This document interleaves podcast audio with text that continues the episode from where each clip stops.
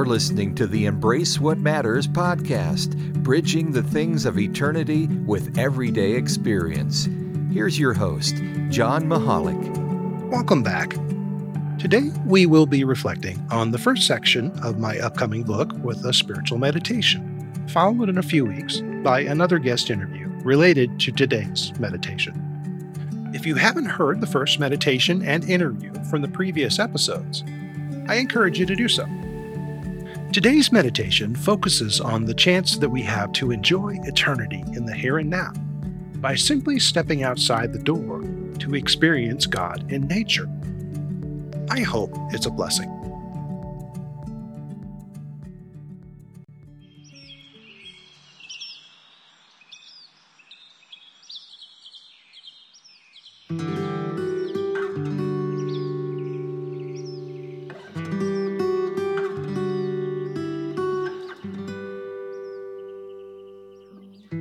Where is it best to worship? There's nothing like a good church hymn the elevated words, the embrace of familiar rhyme and meter. Some worship best with soaring vocals and upraised hands. Many prefer the sacred focus of liturgy, or stained glass, or incense. But are these the only ways we're meant to worship? We worship most what we most often see, whether it's our smartphones or TV shows or the deadlines we face at work, or that next most urgent thing. These feel real to us, and so we bow down and pay our homage. We get pleasure from the things we love and anxiety from the things we fear. But at best, they're a shadow and copy of heavenly things. Their sustenance is temporary, it's fabricated. These things aren't worthy of our worship. They're simply distractions from worshiping the Creator of all that is good and true. Eugene Peterson once said that we are in no danger of being inadequately informed. But there is a danger that through familiarity and fatigue, we will not pay attention to the splendors that surround us. How many filters are there between us and God? We may not feel them, but they're there, thick and sinewed like a tough bit of meat, impossible to slice in two. Engaging God face to face, coming to God without the filters of our own making, is what our soul needs to truly live.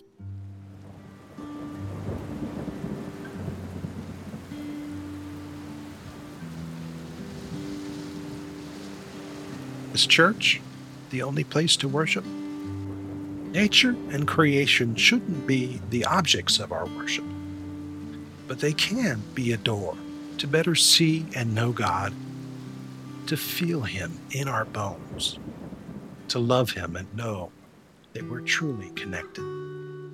St. Augustine says that we should ask the earth and the sea, the plains and the mountains, the sky and the clouds the stars and the sun, the fish and the animals.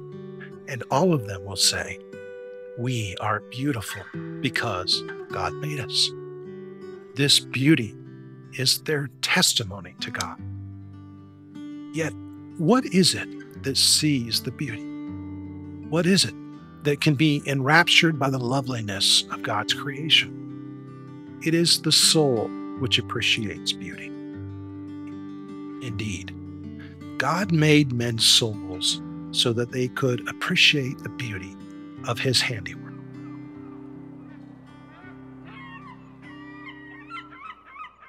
Is church the only place to worship? Consider the holy incense that rises from a spring flower, or how water slips from a cloud and baptizes the earth with a cleansing purity. Consider how the wind whispers its still small voice and then bellows with a sovereign roar, or how creatures dance on land, under sea, in the air, with a rhythmic and wild order of praise, worshiping their Creator by living as they were made to be. Consider God's cathedral peaks and inspired oceans, his sacred rocks and rivers, and sinuous terrain, the stained glass of color spanning from the highest skies to the deepest caverns. This eternal life we think must only be made for death is here for the living. This eternal creator we imagine must be far above us, breathes his life and love upon all living things below. In nature, we can clearly see God. In nature, we are clearly seen. The veil is removed, but we're not blinded by his glory. In nature, we breathe in the Holy of Holies, and we can't help but bow down as a creature of this Almighty Creator. The psalmist beckons to the created world, saying, Praise him, sun and moon. Praise him, all you shining stars. Praise him, you highest heavens, and you waters above the heavens. Let them praise the name of the Lord, for he commanded, and they were created, and he established them forever and ever. He gave a decree, and it shall not pass away. Praise the Lord from the earth, you great sea creatures and all deeps, fire and hail, snow and mist, stormy wind fulfilling his work, mountains and all hills, fruit trees and all cedars, beasts and all livestock, creeping things and flying birds, kings of the earth and all peoples, princes and all rulers of the earth, young men and maidens together, old men and children. Let them praise the name of the Lord, for his name alone is exalted. His majesty is above the earth and heaven.